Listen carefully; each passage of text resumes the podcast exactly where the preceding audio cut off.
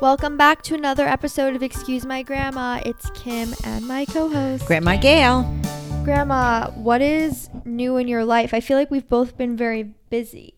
What's new in my life is that I've been b- recognized in the supermarket, and I have to put makeup on at seven thirty in the morning because of the our excuse my grandma and the celebrity. I know. TikToks. That's why I get nervous now too. Like I love when like I went out in the Hamptons last weekend and so many people at the bars were like talk which I love like I love when people go up to me and I, for- I actually forgot to tell you people were like tell Grandma Gail we love her like it was so cute. well, it's fine if you're dressed up Well, and look exactly. nice, So love it at the bar, but then like but not in the supermarket at seven thirty. Yeah, now I get anxiety. Not that I, we don't get recognized that often, but like I'm like, what if I just am like? uh, Usually I roll out of the house in actual like clothes from fourth grade. Like, what if someone sees me? you better not because you've got an image to uphold now, sweetheart. I know. Um, so also when I was out the other day, told, someone told me about this um app called Strava, um, where it's like you go on a run and you can like um tell people about like you post how long it was and a picture of your run or whatever. So, but it was funny because like my friend is on it and she was like, it's basically like a dating app because you could be like, I went on a five mile run and then guys will like talk to you on there. Well, if it's another way of meeting someone, Kimmy, it's fine. I mean, yeah, I don't know if you can go on a five mile run, uh, but you probably could. Yeah. You walk a million miles No, it would be embarrassing mine. I feel like I would be like, I took a two mile walk and people feel like, okay. Cool. nothing. There's nothing wrong with a two mile walk. It's ba- it's it's just perfectly all right. True. Okay, then another thing I heard about there's a Facebook group called Are We Dating the Same Guy in New York? Oh, no. And yeah, and everyone posts on it like, don't go out with this guy. Like, I just went on a date with him and XYZ happened. And like, everyone's like, it's like this exclusive Facebook group and everyone's talking about.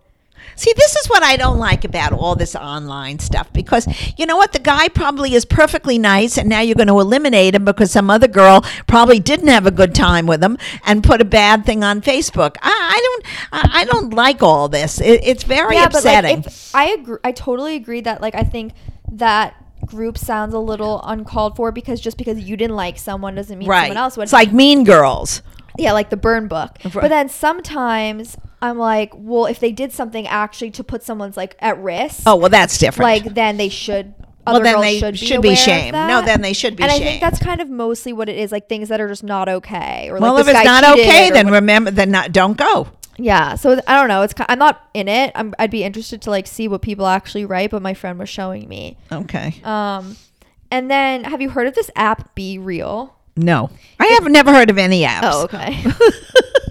I'm lucky I'm on my own app. It's basically like the new Instagram Snapchat, like for like I, I don't know. I feel like a lot of younger people are using it. But you to like do what? you take so you get a notification on your phone once a day. It's and you have like a one minute window to take a selfie. Oh God, and then more selfies. I know. And then the rest of the um and then all your friends can see it. But I guess it's like more it's in real time. I think that's really for, for high school and, and college. I, I really think by the time you've graduated college, you don't have to be doing selfies all day long. You should be working. It's once a day. uh, and no, it's, the once too much. Yeah.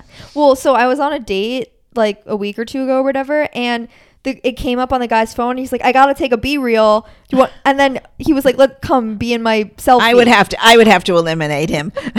he would be off my list right like, away. "You want me in the video? None of your friends. Know. This is our first date." I think that's a little bit strange. I know. Okay. Speaking of dating, um, our guest this week is a dating coach. His name's Kevin Nahai. He has a big Instagram following and um, he has some very interesting rules about dating and um, personal opinions, some of which you. I never really agree disagree with my guests, and you can listen in here. At, at one point, I was definitely disagreeing with him about a few things. Yeah, so it was an interesting conversation. If you want to hear some like back and forth, we hope you enjoy. Okay, guys, we are joined by Kevin Nahai. He is a dating coach. Kevin, thank you for joining us. Thank you guys so much for having me on. It's really nice to meet you both. You as well. So let's start with your age, relationship status, and where you live. Okay, so age 30, I just turned 30, relationship status, single. Uh, I'm dating around, uh, you know, looking for the real deal. and I was born and raised in Los Angeles, California, and I live here today. I was doing some background research. You have like a rule, right? That you say to only date one person at a time. But that is so you basically think to be exclusive with just anybody, right? Or can you explain like your rule to us? Yes. So, no, my rule is not to be exclusive with just anybody. Um, I have what I call a three date rule. The three date rule is that you can date, let's say you're interested in two or three different people. You can date those two or three different people for up to three dates each. But after the third date, you should choose which person you want to focus on. If after the third date with, you know, Sam, John, and Eric, you can't decide which person, ca- you know, catches your fancy, then either you're not into any of them or they're not the right people for you or you are indecisive you know and perhaps you're you're being too picky or perhaps you're comparing them to each other.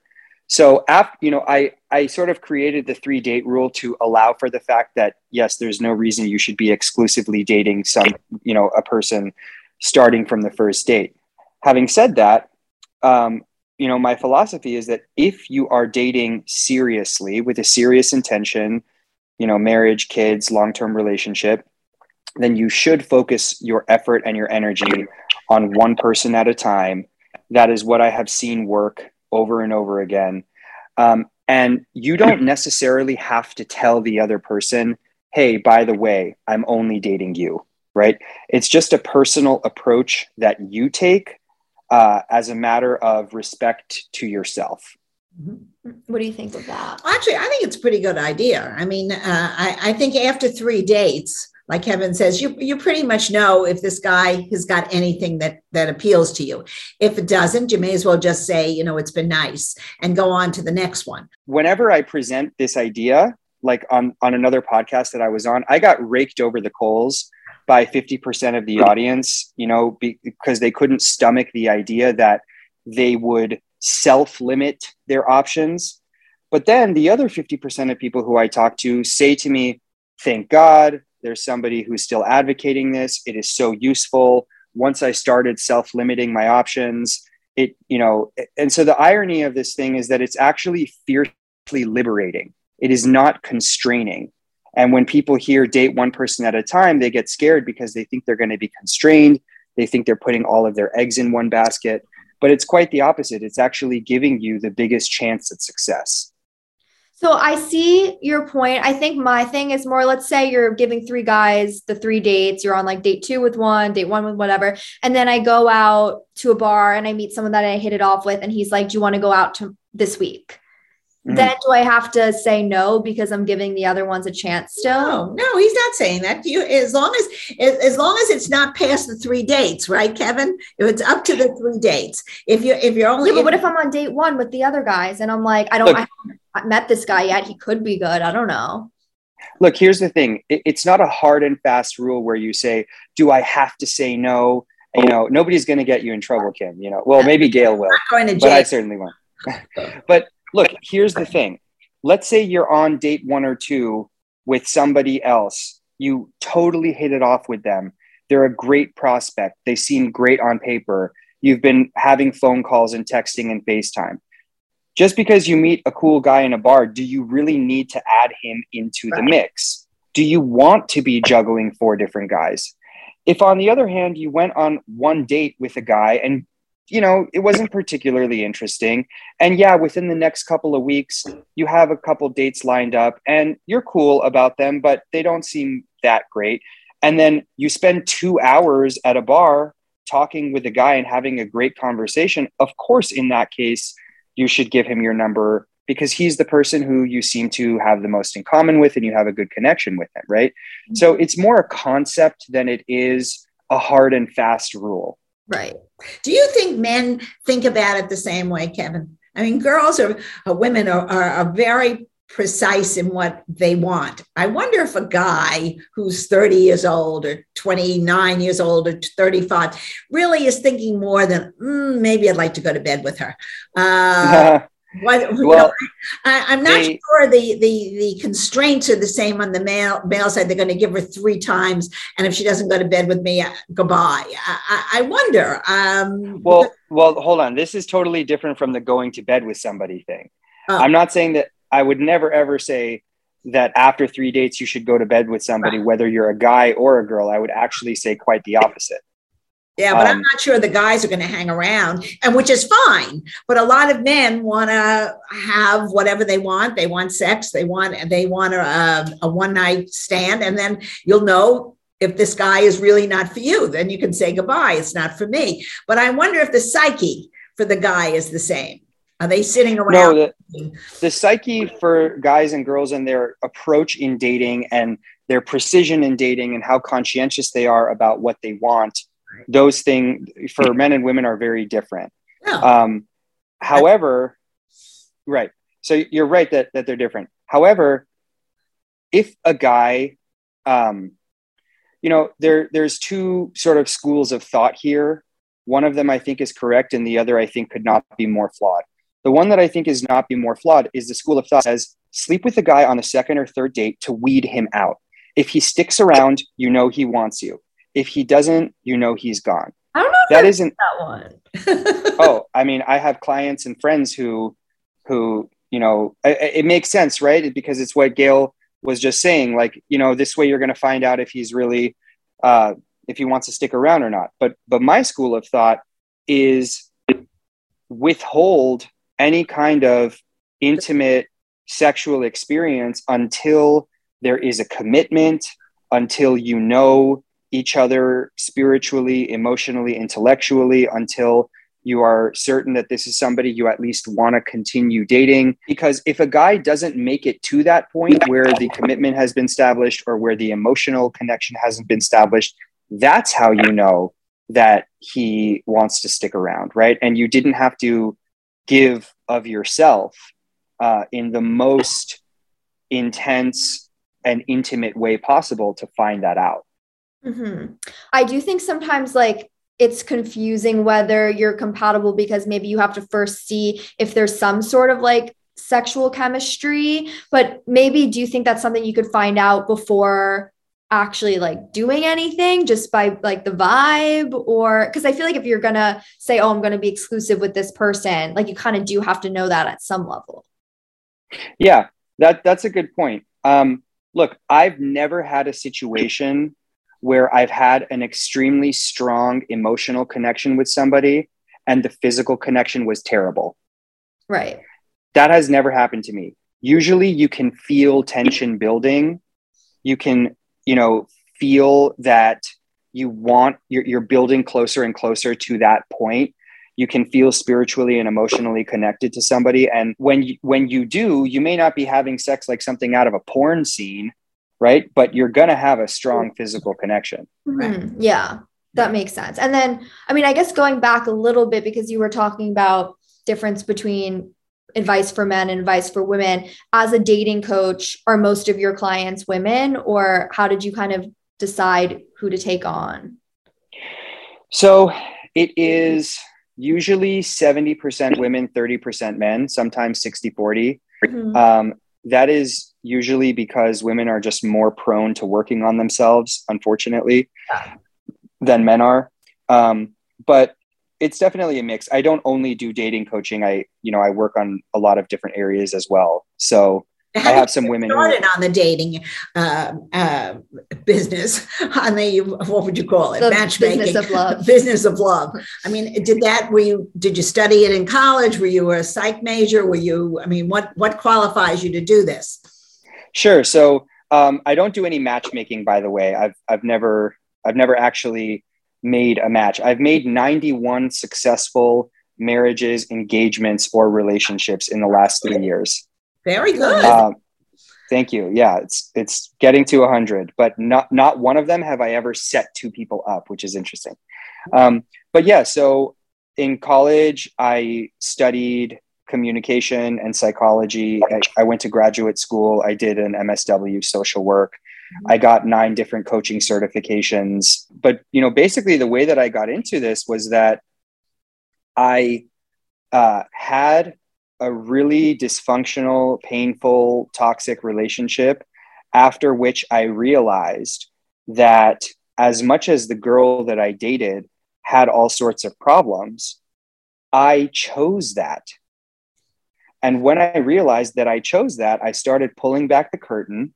This was several years ago, around 24, 25. Mm-hmm. And I realized that I had all sorts of abandonment issues and trauma and codependency and, you know, unbridled anxious attachment and all sorts of things from my childhood, from my relationship with my parents, you know, from various issues that I had been through that were now rearing their ugly head in the context of my romantic relationships. And it was so painful and it was so, such an eye opening experience. How did you then do the work on yourself? to yeah, get he had to really sit down and think about what the issues were. That's the first thing. Why you know why would he be attracted to somebody like his ex-girlfriend or whatever she was? And he had to work backwards. He had to see why was he attracted to that? And as kevin was saying there were issues in his background that was mm-hmm. causing that and so much so can of, you do that work though by yourself or like you need to be in therapy? Like what would you say to people? You know i think that you can gain a lot of self-awareness by yourself if you're willing to look in the mirror. You can read a lot of books. You can you know listen to podcasts. And you know there's there's a ton of free information out there that if you're really willing to hold up the mirror mm-hmm. you will learn a lot about yourself. I think that the the challenge where where it where you really need somebody in your corner um, is when it comes to how do i turn this around? And that's really where you need to have an objective set of eyes. So whether that is a mentor or a therapist or a coach um, or a counselor you know anybody who can kind of say, look, I've walked the road, I've been there, that's where it's incredibly helpful. And you know, I would say that it's it's incredibly helpful even if you're not at the stage where you're wondering what do I do about this, but you, even if you're wondering how did I get here? Mm-hmm. You know, uh, like you can technically learn a lot about yourself on your own, but for some people if they have their blinders up or if they lack humility they really need to be in therapy or coaching in order to have those things brought to their attention. I feel like we talk about it a lot that like it seems that me and my peers or whatever are seeking out advice a lot, whether it's from therapy or podcasts or whatever it is. And my grandma always says, like, no one really kind of talked about it as much when she was younger. Um, from your standpoint, like, how do you think dating and, and relationships have changed from generation to generation? Well, drastically. yeah, I think they've changed drastically. I mean, that's a, a, great question for your grandma because she's been there to see the change. Uh, you know, um, I can only make an inference from talking to the older generation as opposed to seeing it for myself. But here's what I think I think it's changed drastically in a hundred ways, but here's what I think is the essential difference. Um, what it really all boils down to in our parents and grandparents' generation, the messaging was essentially find a good partner and figure out your lives together. Correct. The message to our generation, which I think has royally screwed us up, is there's also an upside, but I think for the most part, it's royally screwed us up is figure out your life, figure out your career, mm-hmm. then go find a partner. Correct. Now that's royally screwed us up. It, I mean, it's obvious. Just look around. We've got a lot to sort out in our in our romantic relationships.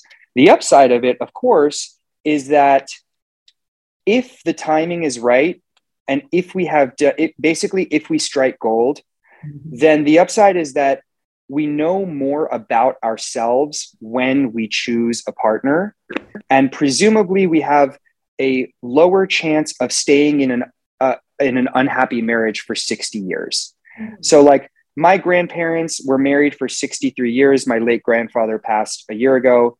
I don't think that the majority of that 63 right. years they had a good or happy marriage, right? Right. Because they got married when they were like 16 and 20. Okay, which is which is way too young. Mm-hmm. So, in our generation, Kim, I'm 30, you're 26. We know a lot more about ourselves, right?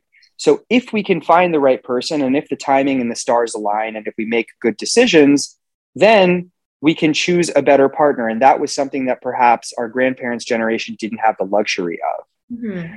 But there's also a huge downside to it, which is that the value of finding a long term partner at a young age and building a life with them has not been instilled in us, which means that we don't start looking until we're 30. And that brings a whole host of issues that every year after 30 becomes harder and harder to combat. Mm-hmm.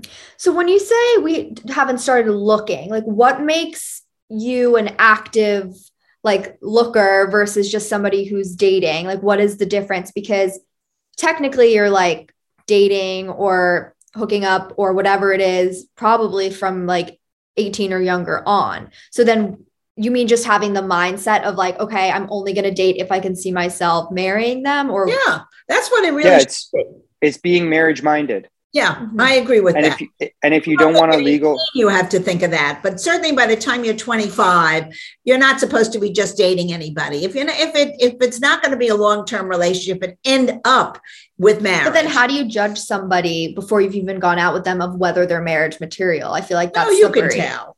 You can tell. Well no so first of all, I'm not saying that you should constantly be sussing out if someone else is marriage material. I'm saying that you should make yourself marriage material. Hmm. Right. So when you say what determines whether or not somebody is quote unquote looking or if they're looking appropriately, yeah. it's not an external search, Kim. It's an internal evolution. So being marriage minded does not mean that every person you go out with, you're saying, is this marriage material? Well, I couldn't decide that in the first date. So bye, Felicia, right? it means that you are living in accordance with your values. It means that you're developing your principles. It means that you're not hooking up with people randomly. It means that you're not getting drunk. It means that you're not prioritizing your career over everything, but you're making room for dating in your life. So when you say, like, yeah, from 18 or 20, you could be hooking up and dating people, right? That doesn't make you marriage minded that that's like when you're young and you're having your fun and stuff.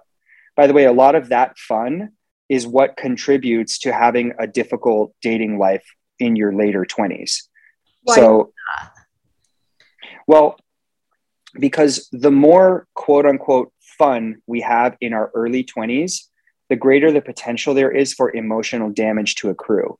Mm-hmm especially well, let's say you had great sex. I understand exactly what kevin's saying. Let's say you had great sex when you were 20 you had the best time you ever had and he was terrific or she was terrific. Then but that was never going anywhere. It was finished. It was over. Now you're 26 27 28 29 and you're going out with a guy and you eventually like him, but now you have an intimate relationship and it wasn't as good as you remember when you were 20. Now, now what do you do? Now you you're up the river because you're never going to have that's that. not a thing that when you're older you're worse at. No, sex. not worse. I'm saying, but the you're comparing.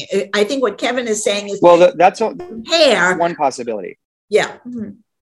the comparison is one thing that can set you back, but that's not really the crux of the issue. The crux of the issue is that, especially for women, the higher your quote unquote body count right the the the, the more the, the higher the number of people that you have slept with the harder it is to establish a long-term pair bond no with way. a male partner. No way. Yes How you can look this up. Because, but then you're never going to tell like you don't have to tell people you're dating your body count. Wait wait wait. I'm not saying because the guy will get mad at you or say i can't date you no, i'm saying that that the effect of a lot of random sex for women is that emotionally it lowers their ability to pair bond for the future. Mm-hmm.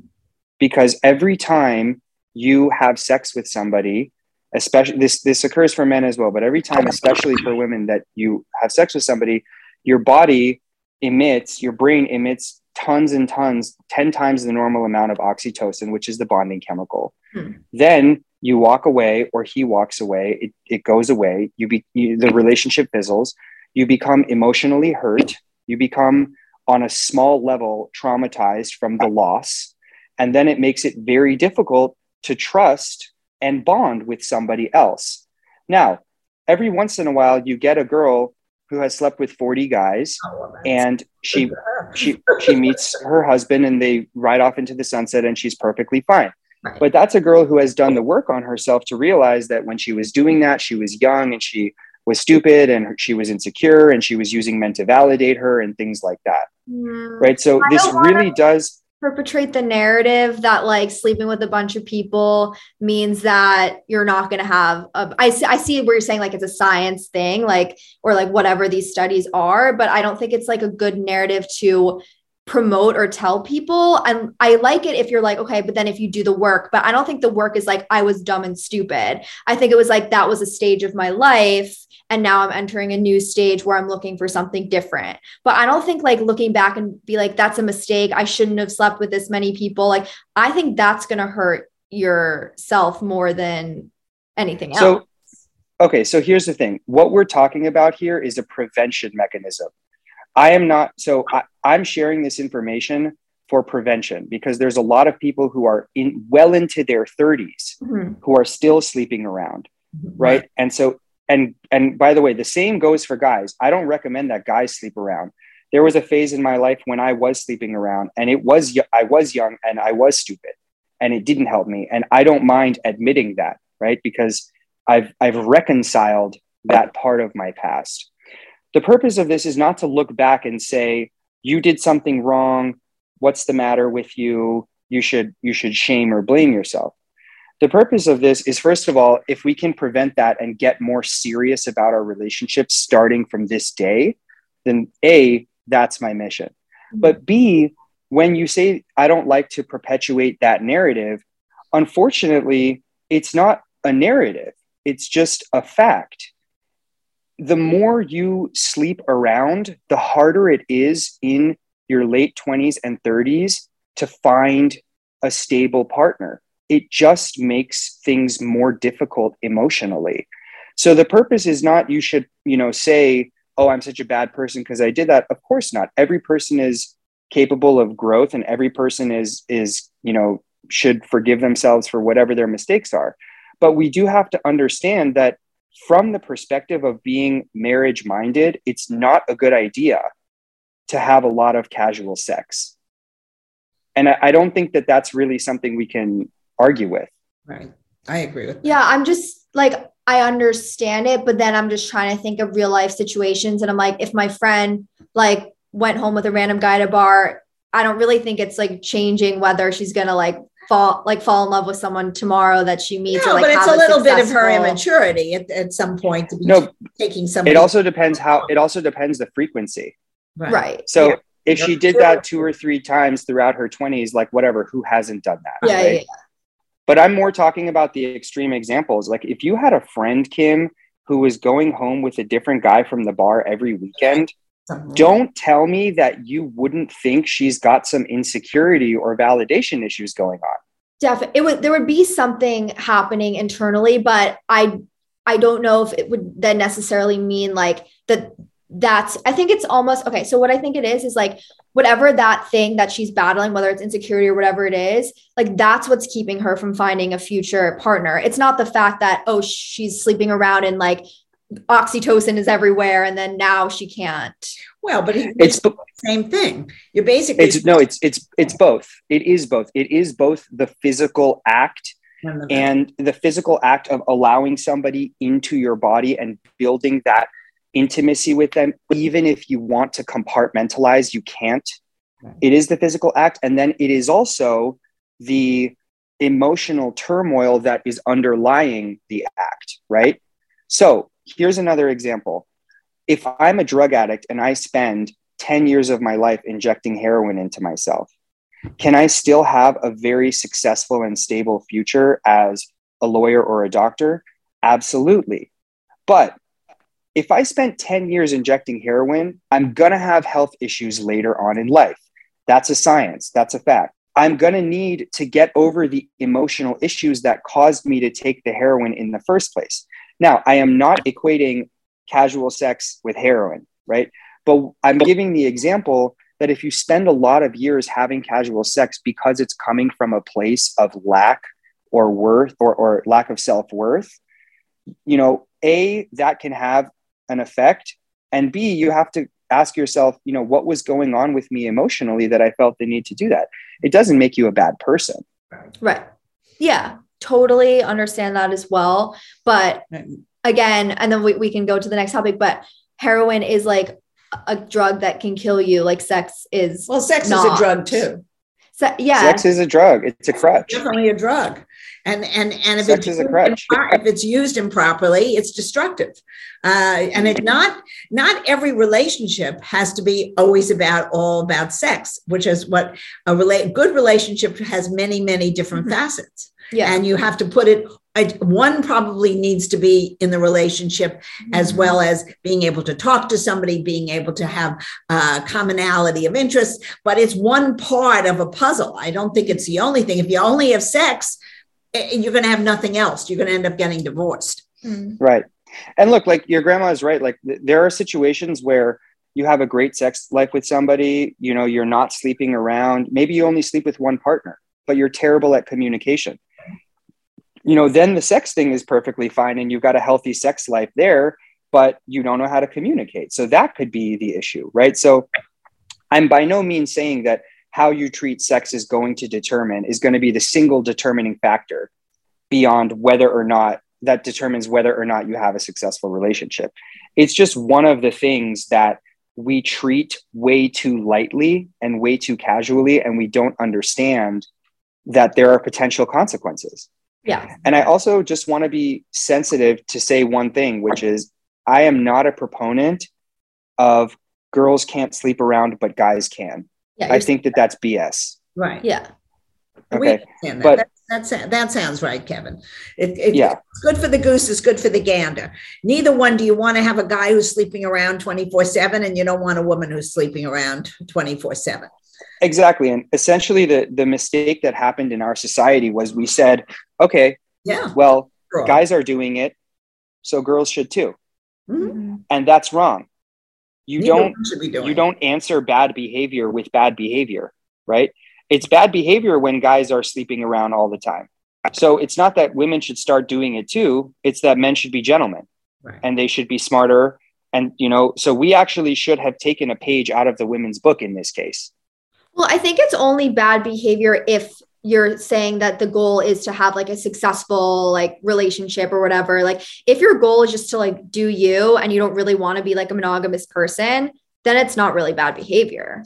Yeah, everything I'm talking about, that's a good clarification. Everything I'm talking about here is in the context of, you know, having a, a long term Yes. relationship. Because I would never say that, you know, a, a polyamorous relationship is Right. bad, or if you want to just have sex just for fun, it's bad. Like, it's not for me to say Yeah. what anybody should or shouldn't do. Yeah, no, I think it's an important distinction.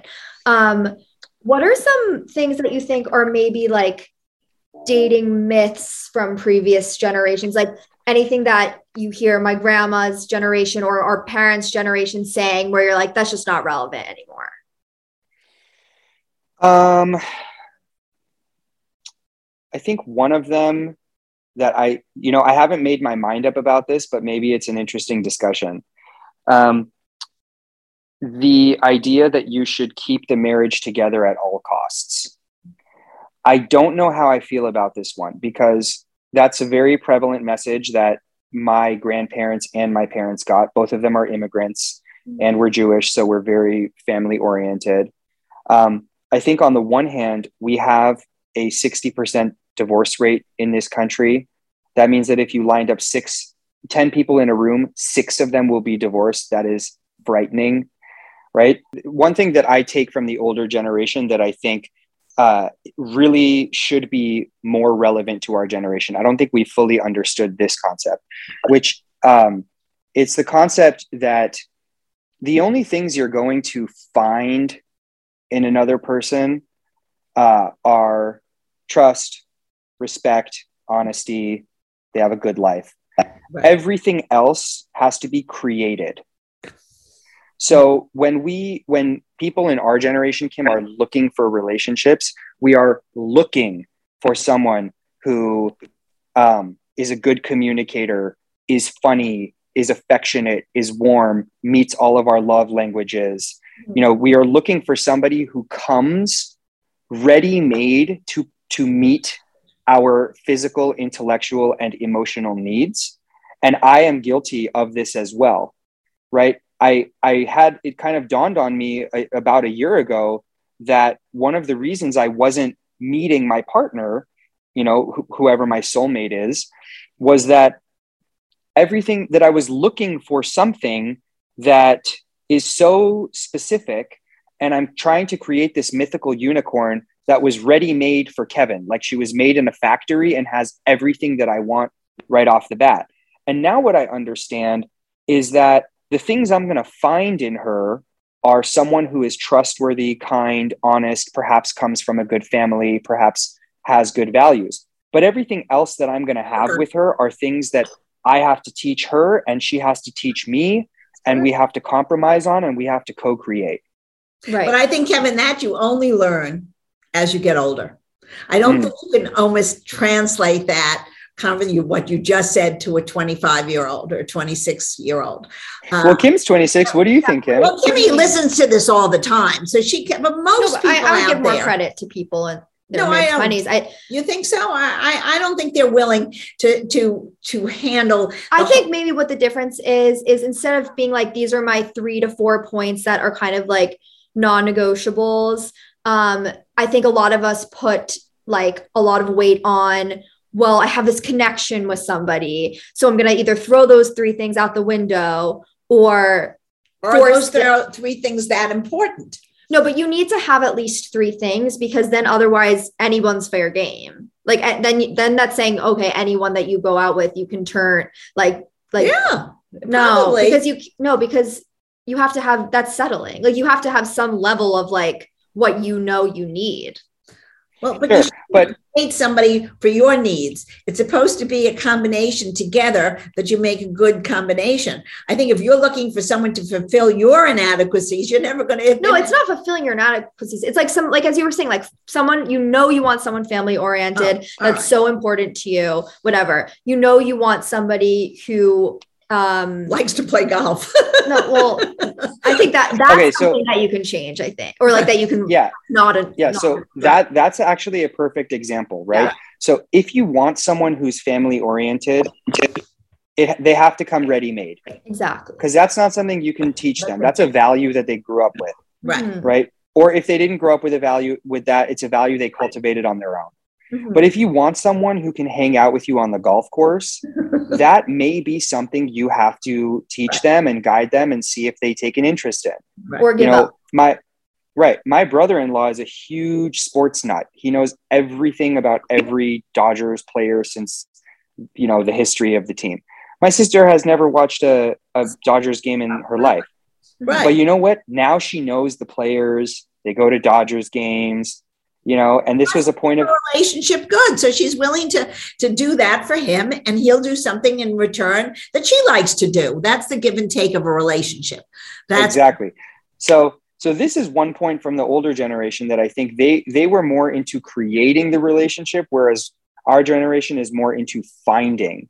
Mm-hmm. but that's slightly different from the point that you brought up kim which is like having certain must haves and certain non negotiables mm-hmm. um, which I agree with you that you should have three or four. The person must have these things, right? Like for me, they must be Jewish. That will never change. Right. And then you should have three or four non negotiables, which are I will not date someone who is, it could be smoker, has a temper, um, you know, whatever. Selfish. Yeah. You, you know, so those it's important to have some must haves and it's important to have some some non-negotiables.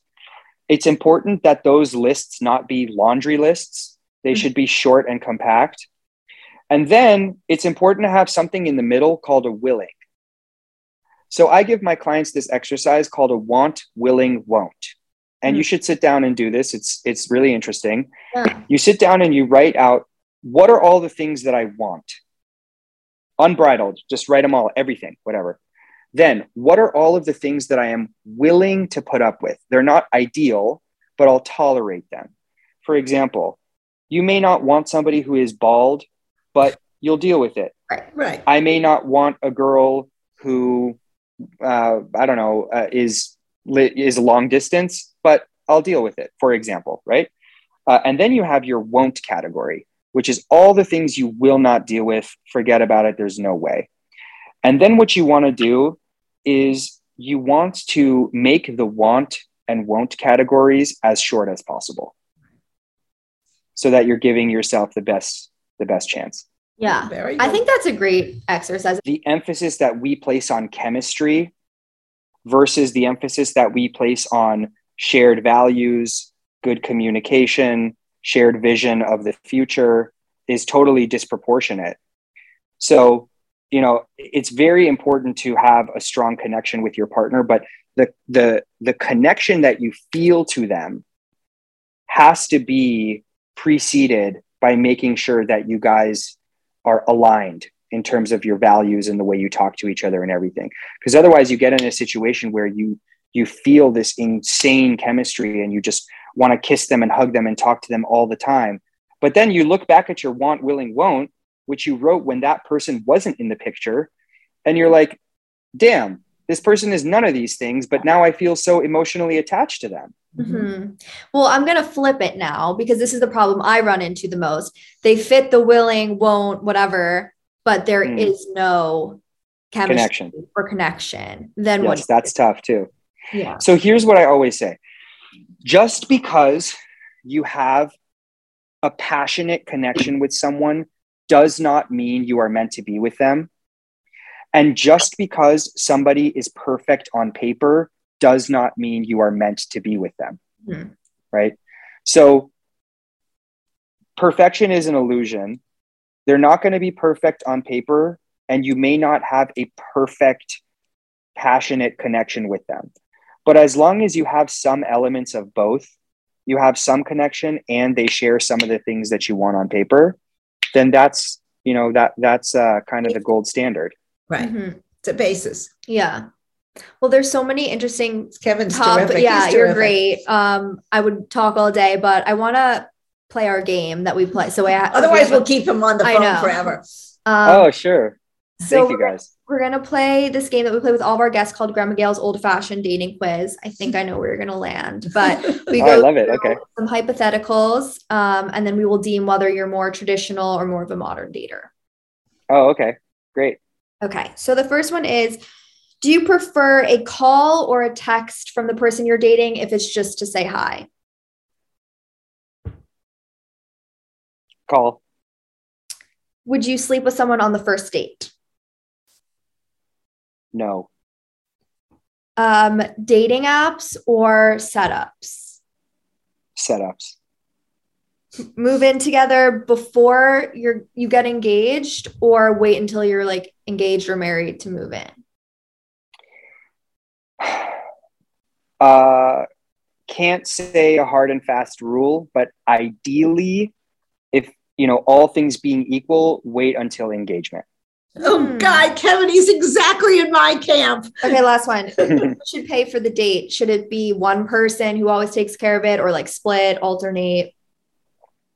So, look, I obviously am more traditional. My view on this one is uh, that I prefer for the guy to pay for dates. Uh, if there comes a point in the relationship where the girl also wants to treat him, that is fine. Um, but I prefer that one person picks up the tab. I'm not really a fan of going Dutch. Hmm.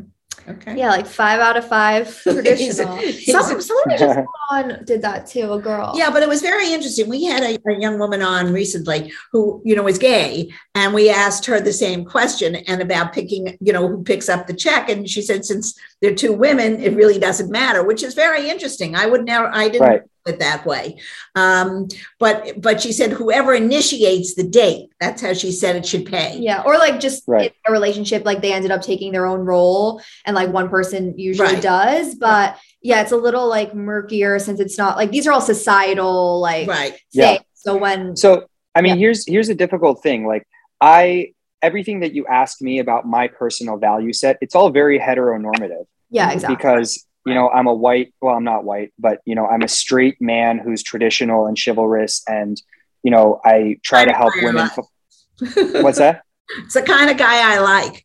Oh, thank you, Gail.